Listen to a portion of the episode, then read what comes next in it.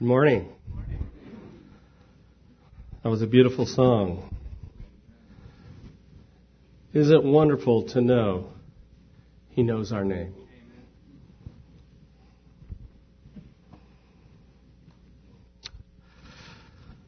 Our message this morning is simply titled Forgiveness. And yet it's such an integral part of the Christian faith. Without it, truly there is no Christian faith. Without forgiveness. As way of introduction this morning, we're going to go back to um, our stories. You remember Harry and Larry and what was he? Jerry. Yeah, there was a Jerry in there. Thank you. Senior moment, folks. But then there was Mary who took Carrie with her. Remember, Carrie was the rebellious, stubborn, self-willed person who became the lunch of Lenny the lion in Africa. Well, now Mary is home and she has to go give the news to Carrie's older brother Barry. Barry was a very respected man of the community. He was a religious man. Many knew him in the community. And so this made it extra difficult for Mary because she felt personally responsible for Carrie's death, though it wasn't her fault. And so she went to him to ask his forgiveness. And this upstart man of the community, this religious man, said back to her, I will forgive you, but I will never forget what you did. And Barry took that to his grave. And that was a very sad thing. And what's wrong with that is this. Whereas Barry was a religious man that knew about God, Barry did not know God. And therein lies a big difference. Let's just take a moment in prayer, shall we? Heavenly Father, we come to you this morning in the name of your Son, our Lord and Savior Jesus Christ. And we say thank you.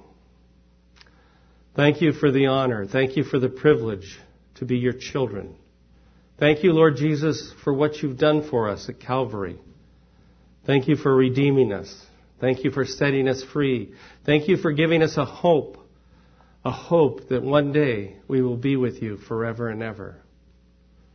Now we just ask that you would bless this time, bless the reading of your scripture, Open our hearts and our minds this morning, Lord, that we might behold wondrous things from your word. And we pray if there's anyone here this morning that does not yet know you as their Lord and Savior, though they may know about you, but they don't know you as their personal Savior and Lord, we simply pray for them. And we pray this morning that they would discover how much you love them.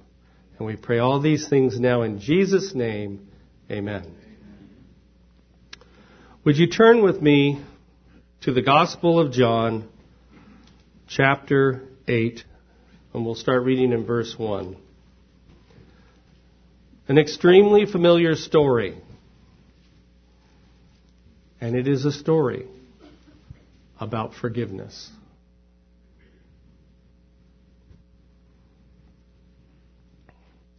But Jesus went to the Mount of Olives. Early in the morning he came again into the temple. All the people were coming to him, and he sat down and began to teach them. The scribes and the Pharisees brought a woman caught in adultery, and having set her in the midst, they said to him, Teacher, this woman has been caught in adultery in the very act. Now, in the law of Moses, it commanded them to stone such a woman. What then do you say? They were saying this to test him, so that they might have grounds for accusing him. But Jesus stooped down and with his finger wrote on the ground. But when they persisted in asking him, he straightened up and said to them, He who is without sin among you, let him be the first to throw a stone at her. Again he stooped down and wrote on the ground. When they heard it, they began to go out one by one, beginning with the older ones, and he was left alone, and the woman, where she was in the midst. Straightening up, Jesus said to her, Woman, where are they? Did no one accuse you? Did no one condemn you? She said, No one, Lord. And Jesus said, Neither do I condemn you. From now on, sin no more. May the Lord bless the reading of His Scripture.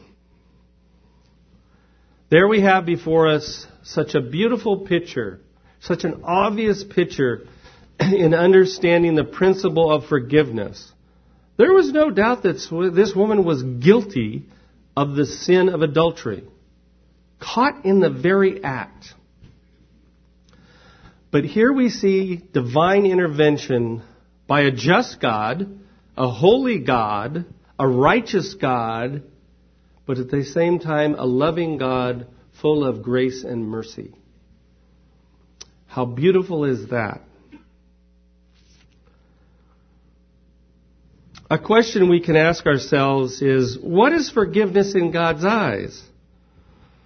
Well, our sins separate us from God, and then there must be a transaction so that we can be reconciled to God. Without it, there simply is no forgiveness. Why must there be forgiveness?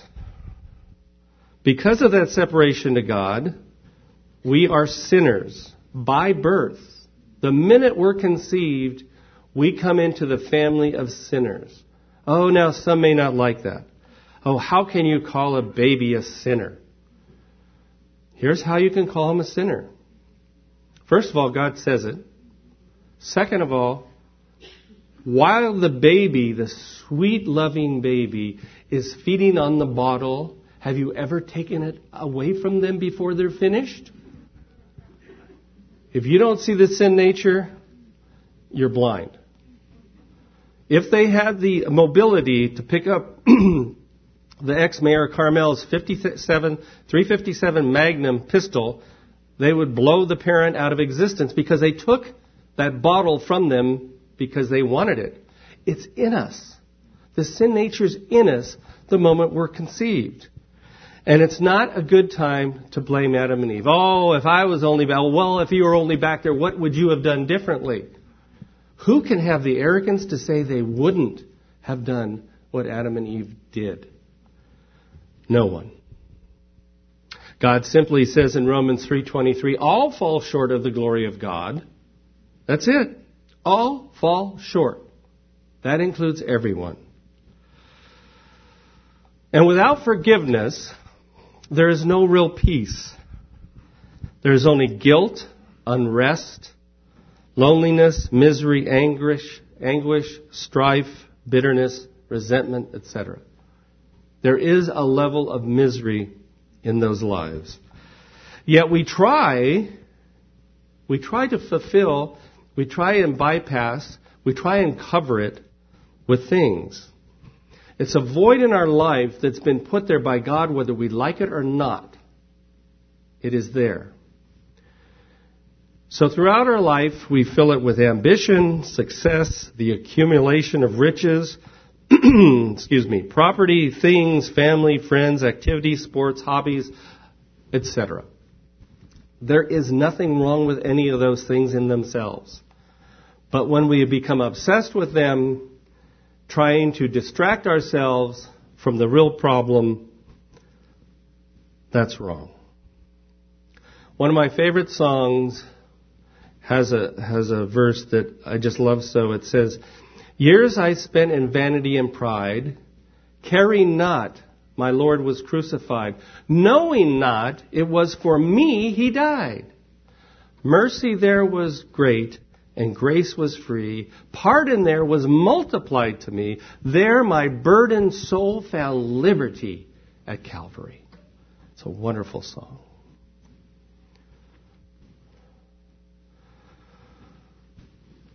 Jesus Christ is the greatest example of the solution for forgiveness this world has ever known. Jesus Christ literally gave his life at Calvary for us. 1 Peter 3:18 says, "For Christ also died for sins once for all, the just for the unjust, so that he might bring us to God, having been put to death in the flesh, but made alive in the spirit." The very fact that there's forgiveness shows God loves us. God loves us. God loves the unlovable. Again, someone might be offended by that who doesn't know the Lord, but I'm sorry. We're just not that lovable. All of us have a streak in us that can be unpleasant. Is that a tactful word? HR approved for today? My mother used to call it other things. But he loves us. Romans 5 8 says, But God demonstrates his own love towards us in that while we were yet sinners, Christ died for us. There is the act of love. We were so undeserving. Also, God requires the shedding of blood for forgiveness. Hebrews 9:22 says, "Without the shedding of blood there is no forgiveness." It has been said by some that they don't like Christianity because it's a bloody religion. I'm here to tell you I love Christianity because it's a bloody religion. And here's why. Because he shed his precious blood for me and for you who are so unworthy. Yes, we are unworthy. We deserved nothing but condemnation as sinners. We did nothing to earn. But He gave it because He loves us. 1 Peter 2.24 says, And He Himself bore our sins in His own body on the tree, so that we might die to sin and live to righteousness. For by His wounds we are healed. If you're truly born again out there this morning, you've been healed. Hallelujah. Amen? Thank you. Eat your heart out, Dean.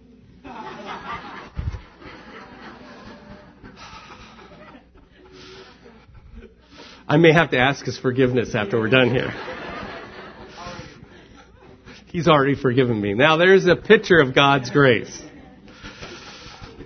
Another question, where do we go for forgiveness? We go to Christ. Ephesians 1 7 says, In him we have redemption through his blood. Through what? His blood. The forgiveness of our trespasses according to the riches of his grace, which he lavished upon us. Isn't that a marvelous verse? Such shows the character of our God. He is also our Savior. Colossians 1, 13 and 14, for he has rescued us from the domain of darkness and transferred us into the kingdom of his beloved Son, in whom we have redemption, the forgiveness of sins. How can we receive forgiveness? You know, for centuries, man has been trying to figure out how to get forgiveness of God apart from God's simple, easy plan of salvation. Oh, he's just gone to the ends of the earth to do this. Man always wants to reject God's solution. And the banner is any way but God's way. And you know where it started? Amazing. The spirit of rejection of God's plan? In one word Cain. How about that? That soon, Cain. Cain started, there must be a better way. Instead of, like his brother, giving an animal sacrifice with blood, no, no, he had to do it his way. He's going to bring him vegetables. Nothing personal, Pastor. Didn't work. Did not work for God. Okay? That's all I'm saying. But the cow was okay. That's the end of my advertisement for beef today. Okay? But he didn't. He had a, he had a spirit of rebellion. He was a rebellious man. And so it is with every person who rejects God's plan of salvation. They're just bound up in rebellion. Look at the Tower of Babel. Idol worship, all forms of idolatry, sacrifices. Oh, here's a good one. Good works. I remember a guy telling me once that he was practicing through the preaching of his mother the golden rule. Don't hear that much anymore. But there was a time where that was so prevalent. I just live by the golden rule. You see, if I try and do good to others, you know, it doesn't matter what they do to me, but I'll do good to others and God will see that as a good thing and that'll be my key to get into God, get into heaven, get into eternal life. It was, it came up from a rebellious person who was directed by the author and perfection, perfecter, excuse me, of false religions, the devil. Every religion except Christianity is a tool, a design by the devil. Here is God's answer to all of that in Proverbs 14:12. There is a way that seems right to a man, but its end is the way of death. A resounding rejection by God. When approaching God, seeking to be saved, we must be sincere and genuine with God. We may fool us, we may fool others, but you cannot fool the all knowing, all seeing, all understanding, sovereign God. Okay? God knows a con before the con knows he's going to be a con. Here's why because he's God.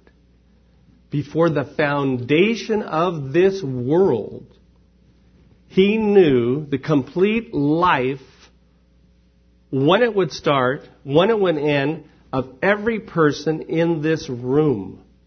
Okay? Before the foundation of the beginning of this world. And not just this room, but every person who has existed and will exist in this vast realm of humanity, created by Him, by the way, He knows. Before the foundations, He knew who was going to accept Him and who was going to reject Him. It amazes me how many people can be so grieved and so miserable and yet not have the transaction of salvation take place when they pray the sinner's prayer. Why is that? Because they're sorry and they're miserable in their situations and their circumstances, which may very well be a miserable situation. No one's denying that. Our situations and our circumstances and our miserable things in life are used to drive us to God. Otherwise, we would never get there. No one who is happy and perfect and life is great even gives God a thought. So the difficulties of our life, the miseries of our life are what drive us to the cross. Okay? However, they cannot be the reason to accept Jesus Christ. Only one thing can be the reason, And it's seeing ourselves as a sinner in need of being saved through the death, burial, and resurrection and the blood of Jesus Christ. Plus nothing. Minus nothing. Okay? And so you see some people come to God wailing and just, oh, they're just weeping. And you go, how could this person not have been saved when they made the prayer? Because they were miserable about their life, not their standing before a righteous God as sinners. That's why. That's why so many over the years have prayed, and yet nothing in their life resembles a Christian afterwards. Well, they may read their Bible. They may go to church. They may tithe. They may tithe 10% perfectly. They may do everything perfectly. But there's no Spirit of God in them because they approach God. Their approach to God was not a genuine one. And yet God's solution is so easy. It's not difficult. It's man who, who mucks it up. God's solution is so easy. For by grace are we saved through faith, and that not of ourselves. It is the gift of God, not of works, lest anyone should boast. That's it. That's it? That's it. But that's too difficult for some because it identifies what the problem is. We, the sinner, are in need of being saved by a righteous God. They don't like that. They don't want to deal with that. They'd rather be miserable in their situations and in their life. And the outcome is a horrible one. Because you're only in one of two places when this life is all done. Okay, it isn't like the people who say, well, I'm just going to live my life the way I want and then I'm dead and that's the end of it. I'm just really sorry. They're going to find out the moment they're dead, they were dead wrong. All these terrorists over there that thinks the moment they blow themselves up and kill others, they're going to see the 20 virgins. Newsflash they're going to see hell and nothing but it. It's a big fat lie. And who's behind the whole thing? The devil. Why must we receive forgiveness? Why is it so essential? Ephesians 4 30 through 32 tells us exactly why we need and we're forgiven and oh, here's the part that gets a little irritable. Why we need to forgive in our life. Do not grieve the Holy Spirit of God, by whom you were sealed for the day of redemption. Let all bitterness and wrath and anger and clamor and slander be put away from you, along with all malice. Be kind to one another, tender hearted, forgiving each other, just as Christ has also forgiven you. It's an amazing thing that our judgment can get so clouded when we, who were so undeserving and deserving of hell, were forgiven by a righteous, perfect, sinless God. That all of a sudden we can decide when and who we as the sinner who have been forgiven can decide if we really want to forgive somebody. Hence, how Barry was so hypocritical in saying, I will forgive, but I will never forget. That's a lie. There's no forgiveness in it. Because God, when He forgives, it's gone. Psalm 103, 10 and 11 and 12. He has not dealt with us according to our sins, or we'd be gone. We wouldn't even be a memory. Nor rewarded us according to our iniquities, for as high as the heavens are above the earth, so great is his loving kindness to those who fear him. As far as the east is from the west, so far he has removed our transgressions from us. The slate is clean on the basis of our slate being clean, are we so arrogant? Are we so prideful that we can decide who we're going to forgive and who we're not? Who we can be bitter at and resentful and not? I'm sorry.